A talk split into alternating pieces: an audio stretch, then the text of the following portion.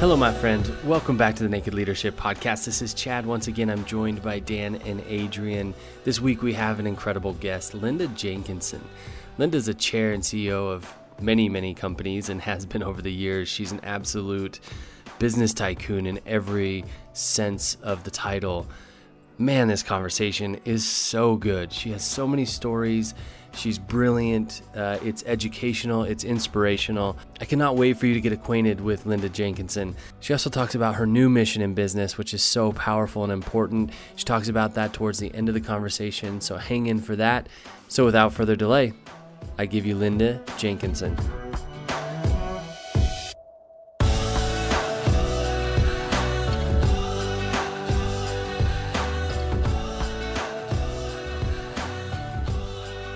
So the first place that I want to start is just having you talk a little bit about your background timeline. I think it'd be great to hear some of how you and Dan connected. Um, but whatever feels relevant, especially in the leadership realm, um, as we talk about like leaders leaders that are just looking for a space to be them. Um, I would love to hear any of that background and and um, information about yourself and your journey. Does that sound all right? Sure thing. So um, I will uh, take a go at it, and uh, and I'll tell you that. Shall I tell you the Dan story as part of that? Because it is a pretty fa- fabulous story in terms of leadership. What do you think, Dan? Oh, I love it. Yeah. Okay. Uh, so um, uh, my story, the story of LJ. Uh, I have had about four lives, right? So um, if I start from the beginning, my first life was a farm girl in the Manawatu in, in New Zealand. And then, but um, I come from a highly competitive family, and uh, my father was selected for the Olympics. My brothers were all fabulous at sport, and I can't throw a ball. So um, you had to have a winning strategy in our family. So um, my grandmother taught me how to play poker when I was five years old and that was pretty significant because I was conceived legitimately. So I was always the outsider in the family because back in those days, um, you know, that was not a good thing. So the first time my grandmother ever met me was when my father threw me on the bed and introduced her to um, her grandmother, granddaughter, and never let, nevertheless, um, she never recovered. So hmm. um, the only gift I ever got from her was a pair of pantyhose, and she taught me how to play poker and uh, I realized that. Um, so then I perfected the ability to beat my brothers in every single game there was. So they refused to play with me anymore. um, so I got this whole context of, you know, I really wasn't born with all the nat- natural talents of my family. So the whole, so so I looked at everything like a game and contextualized it to figure out how to win.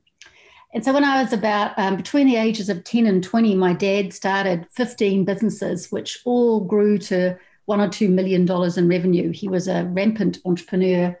Uh, and this was in the middle of nowhere. This was in a place called Hiwinui, which is one of the windiest places in the southern hemisphere, wow. which is why the reason why I'm so stroppy is because I was brought up in a headwind. It's windy every day of the year where I lived. And um, so when I was about 16, I came up with this idea that I wanted to figure out how to grow bigger businesses than my dad. So um, I then went on a quest, and uh, no one in my family had ever stayed at school past the age of 15, been to university. And uh, so I went and uh, did um, computer science, accounting, and finance, not because I had a great love of uh, accounting and finance, but I wanted to understand the numbers and computer science, I thought, you know, I've got to figure out how to scale these businesses. So I did a triple degree, and um, you know, I was always really curious, and so I sort of, um, in my schooling, you know, I did one year where I did all of the arts, and then I did my next year when I did all the sciences, and then I left school a year early and went to university and did computer science and accounting finance and my chartered accountancy.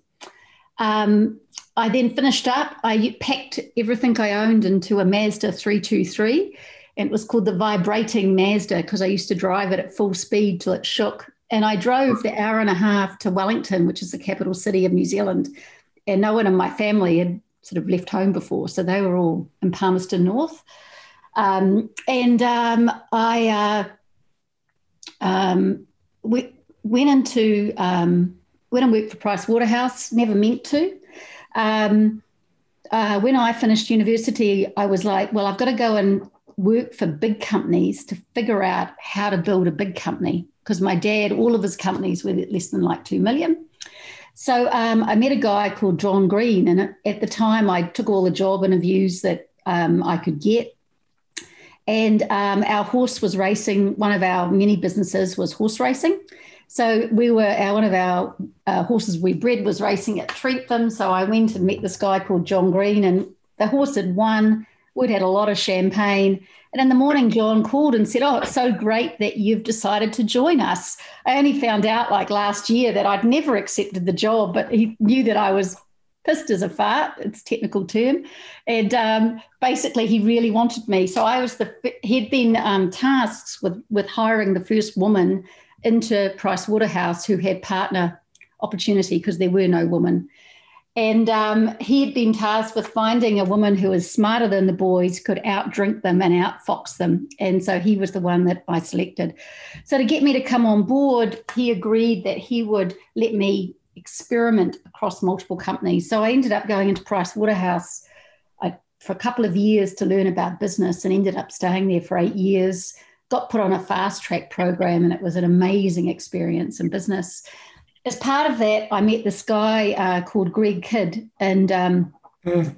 Greg. Um, so New Zealand went through a massive restructuring process of private, uh, public sector to private sector, and they bought McKinsey, Booz, all the big consulting firms down. And um, one day, the largest bank called up Price Waterhouse and said, "There's all these guys from Booz Allen here. We have no idea what to do with them. Would you send someone over to sort them out?" And um, given that I'm a really good sorter outer, I was sent over. And Greg was the lead of the um, American consultants, and I was the Kiwi to sort them out and figure out what they needed. So I figured out that um, within uh, two weeks that they had very large expense accounts and that they were very lonely. So uh, using Dan's training about interest, I figured out that I could supply many Kiwis to come to parties that they funded. And they, the partners flew in from New York three weeks later and couldn't figure out how they had hundreds of Kiwis drinking all their alcohol in these wild parties. Um, but anyway, Greg and I, um, one day, Greg said to me, he said, You know, why don't we start a billion dollar business? You got to realize this is 30 years ago. So people talk about this now, but I'd only ever met an American with a Hawaiian shirt and a camera. And so sitting there going, well, you know, I did say I wanted to build bigger businesses than my dad. So that's certainly bigger. And um, Greg's like, well, you seem to be good at getting things done, and I've got a few ideas. So we sat there in Wellington, New Zealand, and decided that that's what we were going to do. And seven years later, I was the second woman ever to list on the NASDAQ, and we built a half a billion dollar company with six and a half thousand employees in 80 cities around the world, based on a completely disruptive technology that we built out of New Zealand and a business model. Yeah, why don't you tell them what the business was because it's pretty remarkable and how. I mean, you didn't you just you started with a, buying up a, thir- a three million dollar tiny one? No, it was like a hundred thousand dollar tiny little business. so you rolled up what sixty one companies? And- yeah, we I've bought over my life eighty seven companies, but uh, we bought we were um, we bought in that company we bought about seventy companies. Yeah, so I've done a few acquisitions. So, um, so when we sat there and we said, okay, well, how do we do this? We um, we basically said, well, what is great that New Zealand does that's world class? And we identified four things that we thought New Zealand was world class at. And we did a worldwide scan, which back then, you know, there wasn't the internet back then, right? So, you know, you had to be pretty innovative to do that. And um, we came, we realized that New Zealand's same day delivery network was um, the most efficient in the world, the highest customer service. And the reason for that is that that um, we have had in New Zealand for more than 40 years overnight check clearance. So New Zealand had to build to, for that they had to build a courier network that would bring all the checks to one central clearinghouse and clear them, process them overnight, and then clear them. So this was the project that Booz Allen was working on, was looking at this clearinghouse so we basically decided to build an on demand delivery company. So we, I can remember we sat there and you know we got our looked at little balance sheets. We bought this tiny company with money from Greg's expense account, and um, we um, noticed that there was one dispatcher who was five times more productive than all the rest. So um, we went and watched him. And I don't know, it, traditional same day delivery works that you've got a package that you want to move for A to B. You call up and someone shows up. It's a one hour delivery. They often show up after about half an hour, but you're getting a bit stressed because you need it there in an hour. So you might call up again and then it gets delivered, um, you hope. Well, um, and typically what would happen is a dispatcher, because if you have a, an on demand delivery, less than four hours is a chaos business. So GPS doesn't really work for it. Um, it needs to be on call. Um, it's more chaos theory than logistics theory. So um, we most dispatchers got into their seat. They didn't get out of it for eight hours and they had to remember in their heads where everyone was because it was highly dynamic. But what would often happen is you'd get five calls there'd be five packages sitting on a, a desk and you get five different couriers showing up because they were all going to different places. So this guy his name was kiwi pete. Kiwi pete couldn't be bothered with that Kiwi Pete was pretty sort of laid back sort of guy. So Kiwi Pete would just get on the phone, get on the get on the radio, and he'd just call out all the packages, and the couriers would just figure it out themselves. And so what happened was. Um, the yeah, Kiwi Pete's a high case, right? So basically, what would happen is one courier would go in and get all five packages, closest one, and that courier would go outside and then swap. And so then you'd have one going north with all the north packages, one going south, one would go west or east. Basically, what that meant was the dispatchers could dispatch, their productivity level went up five times, but the courier's productivity level went up five times. And then typically the packages got picked up within 10 minutes. So it doubled the productivity of the call center because you halved the number of calls because no one was calling saying, Where's my courier? So it was a naturally um, monopolistic model. We built a set of technology then, which enabled all, this like trading system in the background. So you get paid for picks, hauls, and drops, and it was completely equitable. So if you had to go up a hill, you got paid more than if it was flat. And so we built this model that basically we could go into a city and within 18 months we could have 60 to 70% of the market share.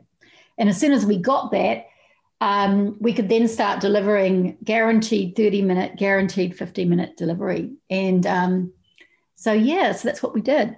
So, and this was back in the time before internet. So we built this on a distributed architecture on Apple. We had to build the whole thing, which we did. And so we could take courier companies from a 2% profitability to 15.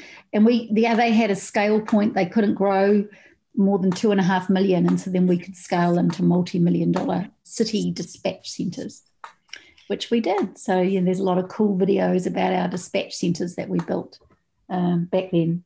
What a ride. So we were sort of Uber 30 years, 20 years before Uber. That's amazing. Mm. So good. There's yeah. a there's a through line in your story, at least your your younger I'm I'm sure this kind of went through, but like this idea of competition is like the through line that I heard is you, at the way you tell the story of growing up in your family, having a competitive family, getting good at poker, um, wanting to build bigger businesses than your dad. I'm, I'm wondering, how do you relate to the idea of competition? I think this is this is kind of a hot topic as you talk about leadership and growth and how do you use competition and not let it overwhelm you or overcome you? I'm I'm just curious your relationship so, um, to it. So I don't I see I don't see it as competition. I see it as information. And my view is you got to build a winning strategy. So if you think about poker or any game, what's the contextual play here? So, you know, to me, um, competitors are either to be bought, to be competed with, or to be defeated. And if you've played the game of risk, you know that if you have leave one of those little guys behind, you know, they're the ones that come and beat you. So, you know, when I start a business, the first thing I do is call everybody who could potentially be a competitor or a collaborator. And I talk to them every three months. And um, and my view is I either use them as a rapid product, as a product feedback map. So they're trying things all the time. It's information. Or I figure out how I can collaborate with them or I figure out how I can beat them. And I have a view of that from day one. So I'm always playing the contextual game. I sort of talk about it like you've got to build the concept, the egg, the chicken, the farm, and then you've got to win. What's your winning strategy? And I'm asking myself that every day and using that as like a feedback mechanism. So reminds me of the concierge. exactly. Yeah. And it's interesting because, you know, I'm I work with a lot of companies in a lot of different contexts. And it's sort of like a lot of people, they're in the battle, they're not winning the war. And so to me, it's about abstracting everything you're learning all the time to say, therefore, how am I going to win? And I don't think companies do that enough. I think they um, they're they're always thinking about the next war, and the war is sometimes quite irrelevant. And should you even be fighting a war, right? Hmm. So, I I believe in a collaborative model. You know, in terms of how do you create the the fabric and the context for that. Um, and that's something that you know I um uh, you know I, I've got so many different lives. That's just one of them.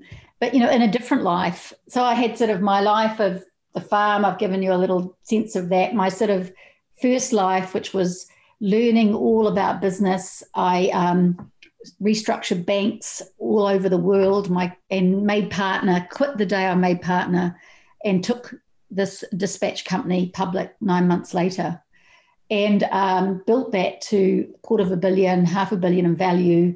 Left that. Uh, I had a very bad accident, just about died, uh, broke my back in three places, and um, hadn't had the chance to take kids. So I took some time out and regrouped and then moved to San Francisco and started two new companies. Um, started one of the first for profit non-profits, got very involved in the Red Cross, and um, had two kids. So I did a portfolio approach next. And um, one of those company, and one of the things that I learned when I took my company public, which is another whole story, was that, you know, it's very lonely at the top. And at the time, I'd done everything sort of the woman's way. I really didn't have any. Men tend to naturally build networks of support, where women don't tend to build networks of support. So when I was the CEO of a high growth um, public company at that time, you know, I was in my mid 30s. I was one, the youngest CEO in the NASDAQ. I really didn't have the fabric of support around me.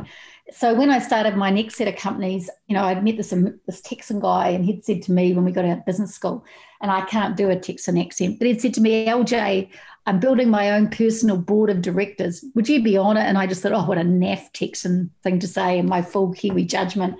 But at the time when I when I ended up being the CEO, I realized actually that I really needed that. So I decided that I was going to build my own personal board of directors for my next set of ventures. So, you know, I did the partner thing, then I did the public CEO thing, then I took a year off and sabbatical and reformed my life and rethought about how I wanted to live and made a significant change in my way I related to life. Before that, I'd thought that, you know, you had to work hard, be focused, sacrifice, make lots of money, and then be happy. and then I realized that actually that was completely flawed and that um, you never knew, you never know how long you've got. So actually, you need to do everything that you want now because you don't know if you've got a tomorrow and you've got to be happy now. And actually, it's not about the money. So I, um, uh, there was a Buddhist saying which basically said, you know, you take a glass that's full and you put an egg in it, and the water overflows. But if you take an empty glass, put an egg in it, fill it with water, it doesn't.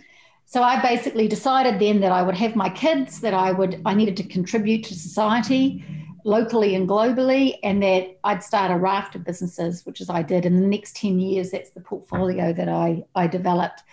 And in that, I decided that I would never miss another family event and that I would never cancel a meeting with personal board of directors support, no matter how much stress I was under.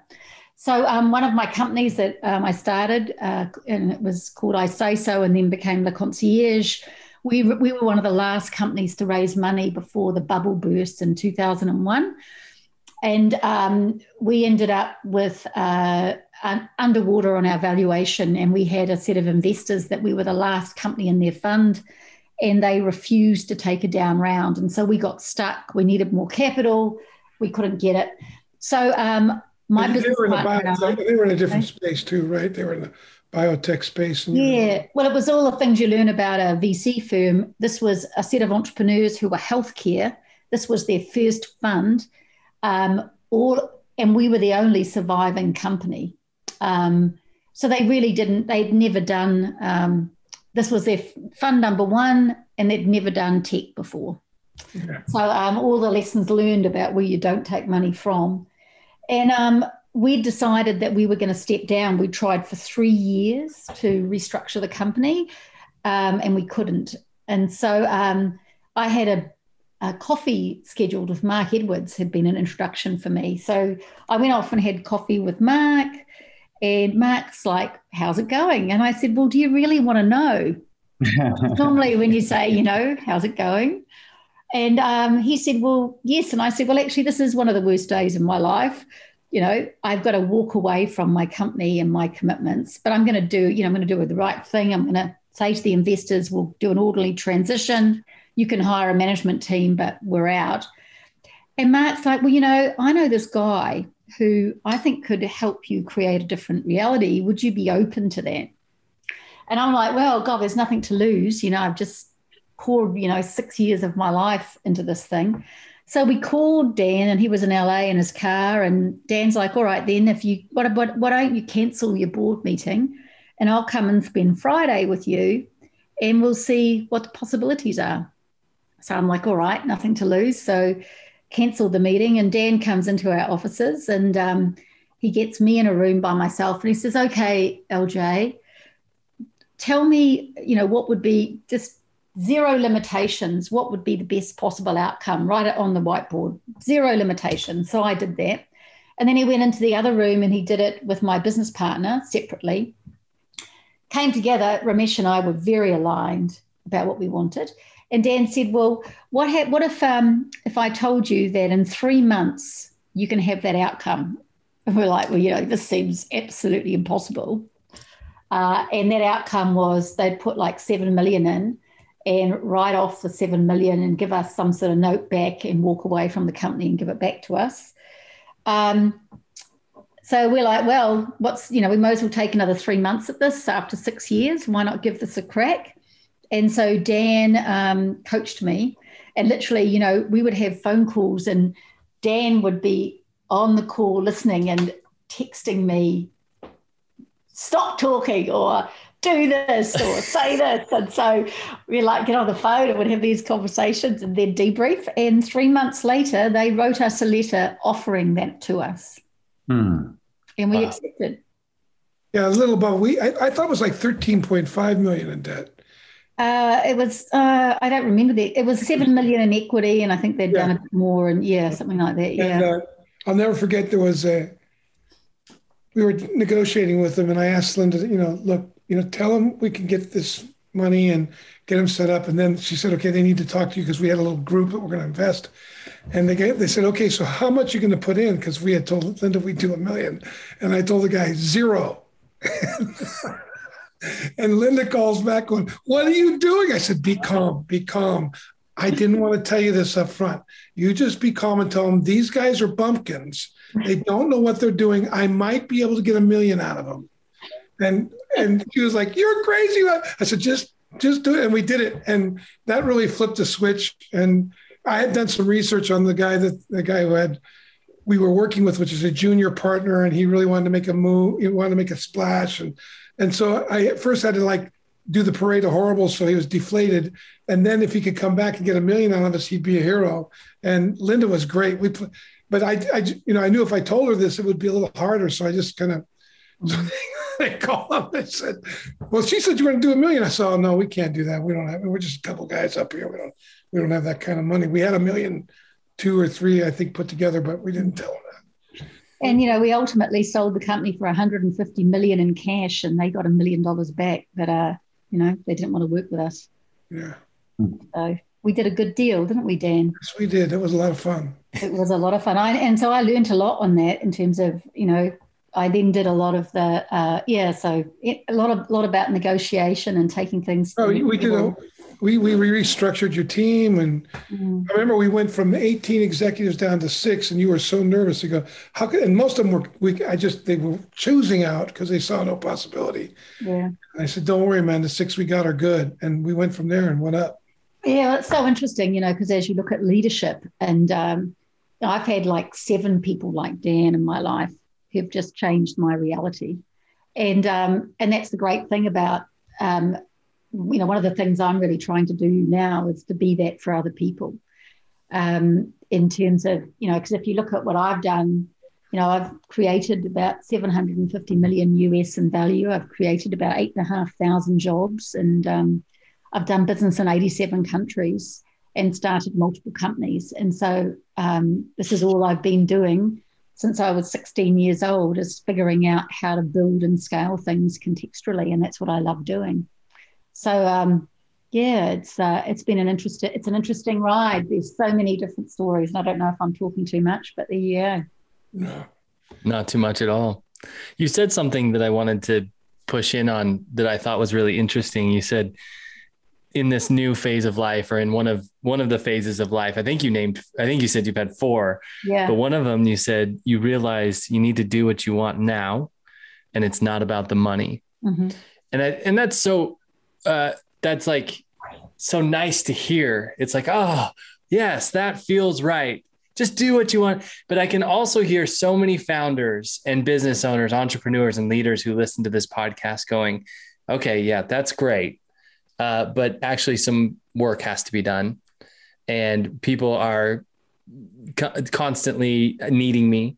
And uh, they all need to support their families. I need to support my family.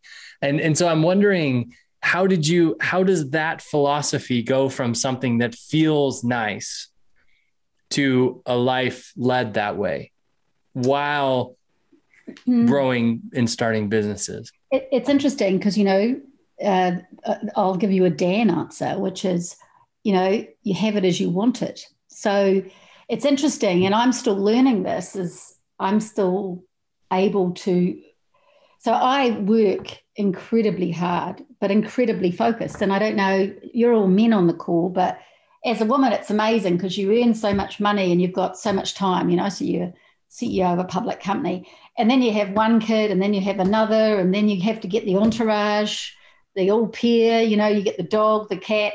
You've got like 10 times as much financial responsibility and a quarter of much time, but you still produce the same results, right? Yeah. So I, I basically um, just made a decision that I was going to work. I was not going to work the weekends. I was going to spend time with my children. I was going to prioritize my family, but I still get stuffed up. So I'm just much more efficient. And I am, so for me, I am 100% committed to whatever I do.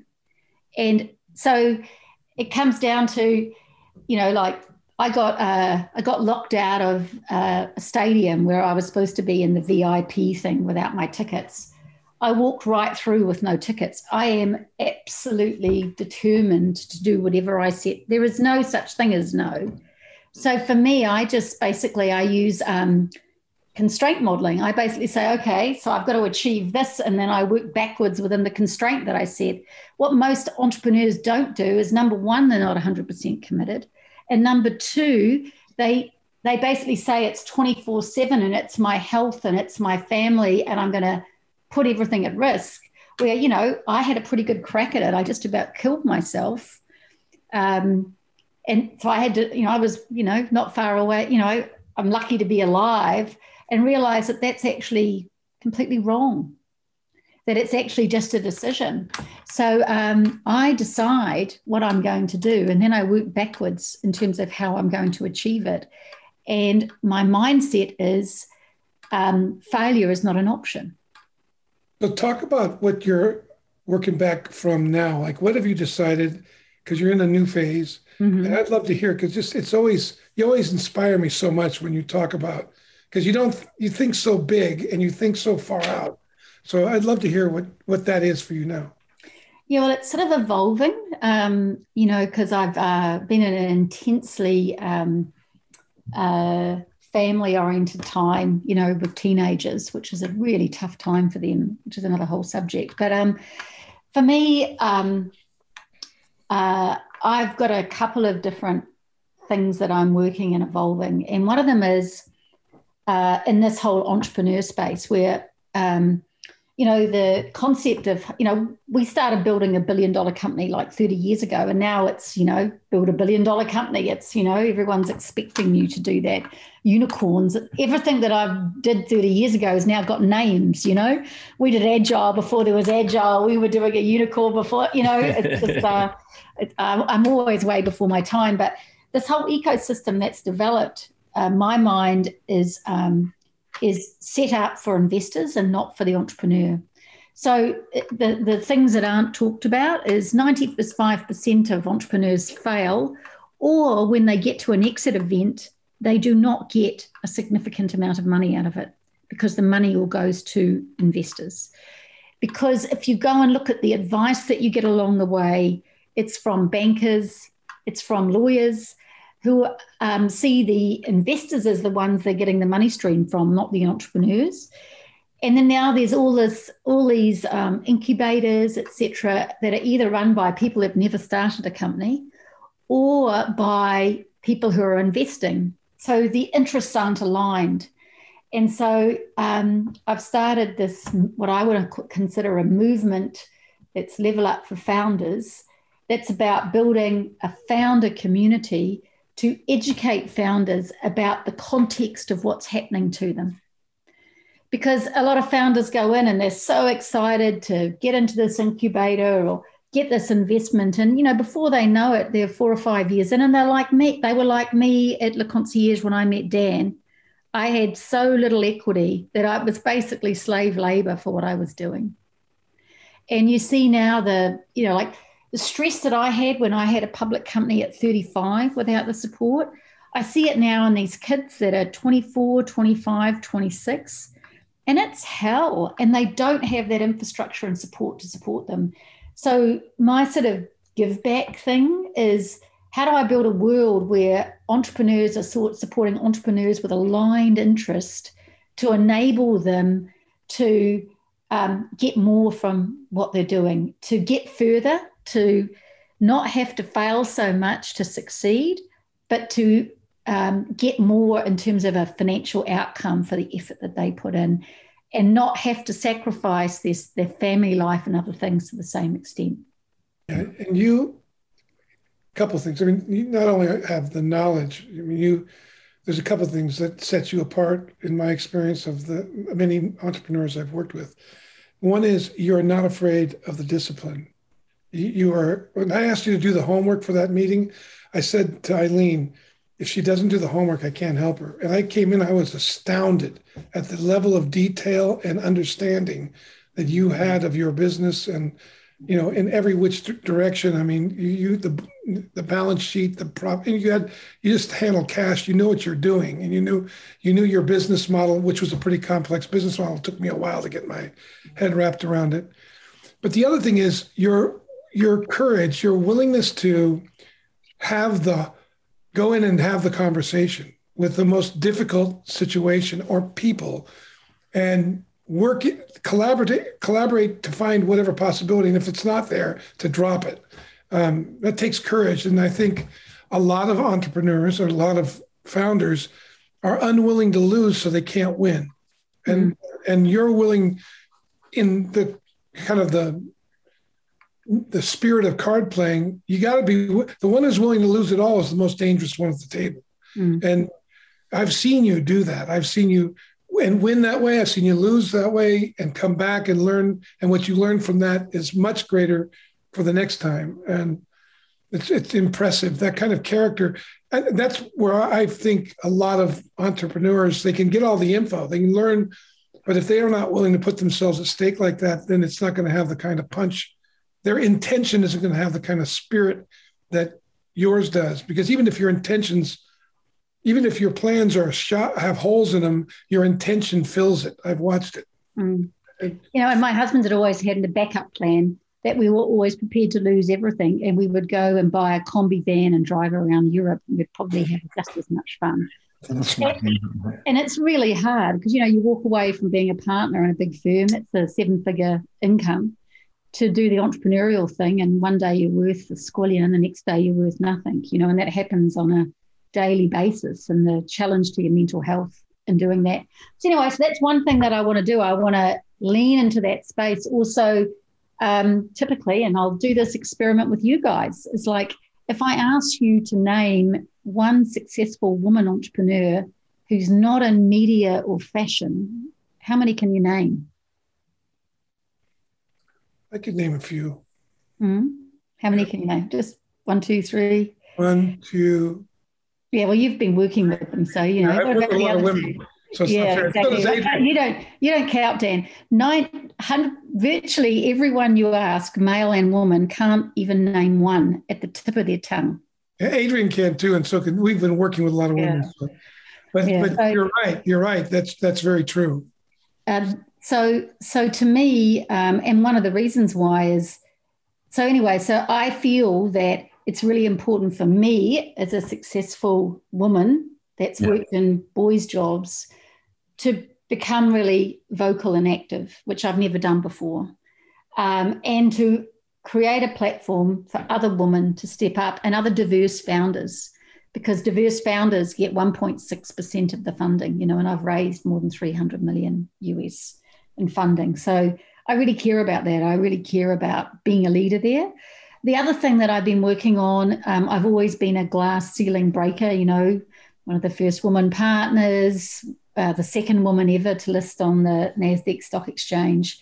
Um, is um, so what I've been doing in part time is get, getting into governance. And um, I'm now starting to chair boards and um, shift the dial in the boardroom and mm-hmm. that has been another whole adventure. Uh, so, um, and to my mind, you know, I'm always that torch carrier for the next generation and creating the the track for that.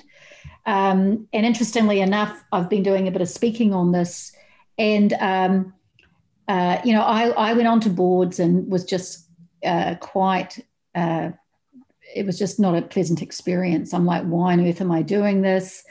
And then I had the opportunity, you know, like I was on one board and between board meetings, the chair changed, but I go onto this board call and um, and there's a different chair. And I'm like, well, what's happened? And they're like, oh, did we forget to talk to you about it? And I'm like, yeah.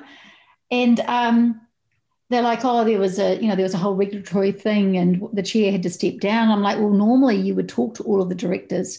And then I was 10 times more qualified than the chair that they selected but then I realized that I'd done the classic sort of woman thing where I hadn't put my hand up and said I wanted to be chair. I just assumed that because I was so qualified that I'd be invited. So I called all of my boards up and said, Do you see me as a potential chair candidate? And um, the ones that said yes, I said, Great, because I'm putting my hand up. The ones that I said no, I said, Well, I'll be transitioning off. And I'm now chair of half the boards that I'm on. And um, as chair, then I have the ability to build a diverse, forward looking, growth oriented, um, ethically aligned board, which I have really enjoyed. And interestingly enough, um, you know, so I'm really uh, uh, challenging and inviting women to take that role. And so um, I'm um, so I'm on a quest to to chair some big companies in the US. Know, it's funny. I was thinking, you just look at our podcast series. We've got more women on it than men. it's pretty interesting. Yeah, so there we go. Yeah, so there are a couple of things that I'm working on, and then maybe something else. I don't know. I'm just in an exploring phase of taking opportunities, and and because I find it quite terrifying to come out and to talk about what I've done. You know. Uh, so yeah, so I'm just experimenting with that. So I just did V1 of my new website, which um, and I've just uh, yeah. So and I'm now got a, a, a, mentoring about 50 entrepreneurs who want to build billion dollar businesses, and it, you know building all of the content and strategies around that. Um, What's so terrifying about sharing your story? I'm so curious. Uh, because in most of my life, um, you know, I'm five foot two. I used to have bright red hair. I lost it. I became a blonde after I had that car accident, um, and I had freckles. And um, I was always underestimated, right? So, um, if I told people what I was going to do, uh, it, you know, in New Zealand, there's this thing called tall poppy. Yeah. So, um, uh, so I, my strategy in my whole career was to look what was going on and figure out how I was going to win, and then I'd win before anyone noticed. Because then they wouldn't um, try to uh, sabotage me. Yeah. Yeah. And um, so now, where I've got more of a profile, having to deal, you know, so it's sort of like if I put my, it's like you telling me I have to put all my cards on the table and show people what I'm doing is terrifying because I'm used to having my cards close to my chest. Mm. So it's a actually a fundamentally different way of being for me um, than what I'm used to because there's never been any advantage to me showing my cards. The reason why I've done things like, you know, list a company with the biggest roll up, raised all that money is because I went and watched how people raise money and then I replicated that protest process contextually to make that happen. And um, utilize people in a different way. Well, that would sound, if I talked about that process, that would sound incredibly manipulative. But the only reason why I could come across, uh, um, succu- uh, you know, um, uh, you know, uh, get across the unconscious bias was to do it that way. Because if I put all my cards on the table, I wouldn't have been able to raise the money. I wouldn't have made partner. I wouldn't have been able to do the things that I've done.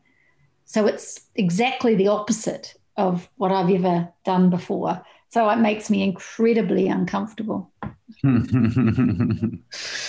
that sounds like it sounds like a calling worth this. Is it? Are you in the fourth or fifth life? Are we? Well, there was the farm, there was Wellington, there was the IPO, there was the portfolio, there were the teenagers Yeah. and the board. Ah. so I'm actually in my Six. sixth life. You're in sixth. That's great. Well, Yeah. great. The book, Back- the book. Back back to the beginning we go. I mean, I, I, you know, I mean, it sounds like. I mean, I, I- my experience is, you know, venture generates vitality. And at your level of expertise, which is, by the way, awesome. So great to hear more, so many more details of your story. You're legendary in our world just because Dan tells a lot of these stories. I'm glad you're doing some fact fact checking here um, with the stories we've heard for so long. But the uh, I think it was up to like 58 million or something like that. isn't it? But my point is like is uh, anyway it's uh, it's it's it's great to hear about your willingness to take on something new for the sake of others in this new way. You know it's like i, I keep hearing you know the idea of like choosing yourself um, that you that you took a stand early for yourself and that meant standing for your family and it meant standing for all these other things and that you weren't going to be another statistic of burnout and you weren't going to be the martyr. Instead you know heroes make choices martyrs make sacrifices. Mm-hmm. Maybe i don't know i just made that up. But it's like you related to it like oh this is what is up for me. And success is going to come out of this natural constraint. Instead of here i am to die i hope it works. Mm. Yeah, well, I just about died, so I was just about successful at that, and realised that was a not not a winning strategy. But Yeah. you're, yeah, you're absolutely right. Well, it's it's it takes so much. I mean, that word courage Dan used with you. It's like it takes so much to do that. Uh, I, my guess is, you know, is that as you go show your cards, which ha, would you know, which wasn't your strategy before, that as you're out there showing cards and helping other people show their own cards, at least to you in that mentoring relationship. Yeah, there's going to be so much joy. I mean, it seems like vulnerable now, but vulnerability that's worth it is so meaningful. It's just so interesting though, because um, you know, and uh, you know, meeting Dan, and I can remember when we first did some of the workshops, and where you know this whole concept of as you have it as you want it, and having to look at yourself. It is such a confronting process that what I Yeah. find is um, many entrepreneurs say they want something, but they're not prepared to do that work of confrontation because you only build something to the level that you're prepared to evolve. Yeah. And so I'm not as good at Dan as putting that mirror in front of people. And it's actually quite painful to watch them because you see them stuck in their racket of what's limiting them. And yeah. the question that I ask myself is, well, so I had this, I've had this very intense life. You know, it started off with my family. My family was a very intense family. My father, you know, he, um, it's like you can't sort of understand the remoteness of where I come from. The fact that he was a multimillionaire by the time he was 30 in Palmerston, North New Zealand in the 70s. It's like, you know, it's like when I went to Africa and worked with a woman in Senegal and they've built a business out of the deserts. You know, we think we're entrepreneurs. We're not entrepreneurs. You know, what they did with no support and nothing. You know, it's like um, uh, I got I got brought up in that intense environment. Therefore, I learned not to be fearful. But the challenge is you've got so many people in, in entrepreneurialism is sexy now, but they get to this level and they can't go to the next one. So I, I did do a lot of one-on-one coaching and I found it so frustrating because I could see how they could be 10x growing, but they couldn't. And I could see that it maybe they maybe they never could figure out how to do that. So, you know, I certainly haven't got this supporting people down because of that. It's like I am so willing to uh, lose everything to become something new. But it's like I'm in that state right now. I feel incredibly um, vulnerable. I feel like I'm completely failing at it because it's something that I really don't know how to do. I feel really uncomfortable with it. But I do know that if I stick with that process, I'll get to the other side. And that is, to me, the biggest limiter for entrepreneurs in terms of how do you go through that process? You know, it's like forging your character. You know, I don't know. Yeah, that's exactly what. Well, you you do know. You know, at least that's I mean, you've lived it. Is my is my. I do live it. Yeah. You do. I mean, you know, you've you've doubled down on the who, and if at least that's how I'd say. Like you kept you keep showing up in a particular way, and this the, and you you say you keep using the word like make like like generating the context, right? And you relate, yeah, the contextual plan, and you relate to your environment distinctly, but that comes out of the person you've committed to being. Mm. Yeah. And like other, other people don't are waiting for the right strategy instead of becoming the right type of person that the strategy appears. And you consistently do that. At least that's what I hear in like the theme in your no, story. That's exactly what I do. Like, and you know, I've took the role of chair of UNICEF New Zealand and have transformed that. And the first stage of any transformation is changing the context and the conversation.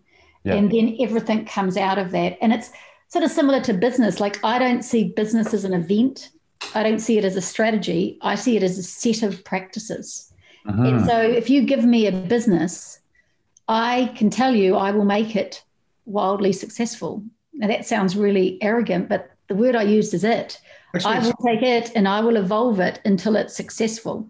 Most people are so um, set in their mind about what it is, they're not going to evolve it to get it to be yeah. successful. Yeah. We would call that we, context.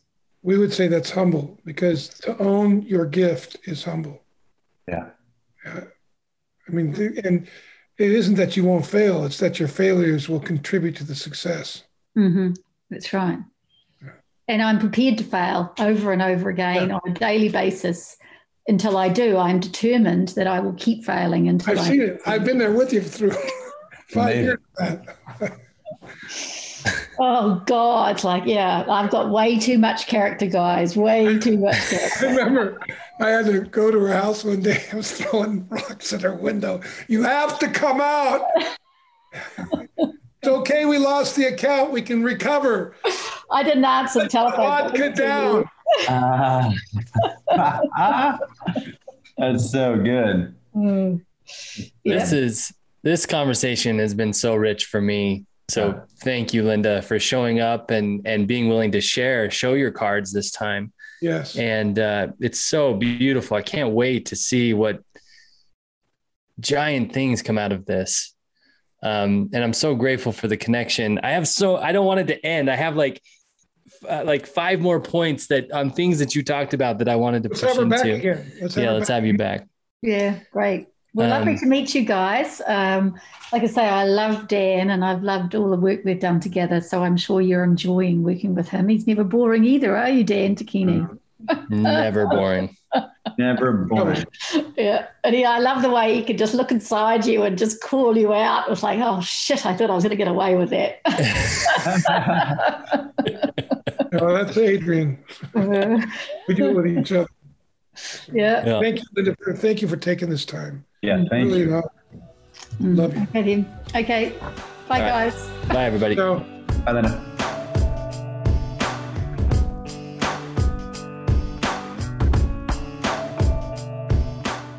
Well, my friends, thank you so much for listening to yet another conversation on the Naked Leadership Podcast. Your listenership and commitment to the podcast means the world to us.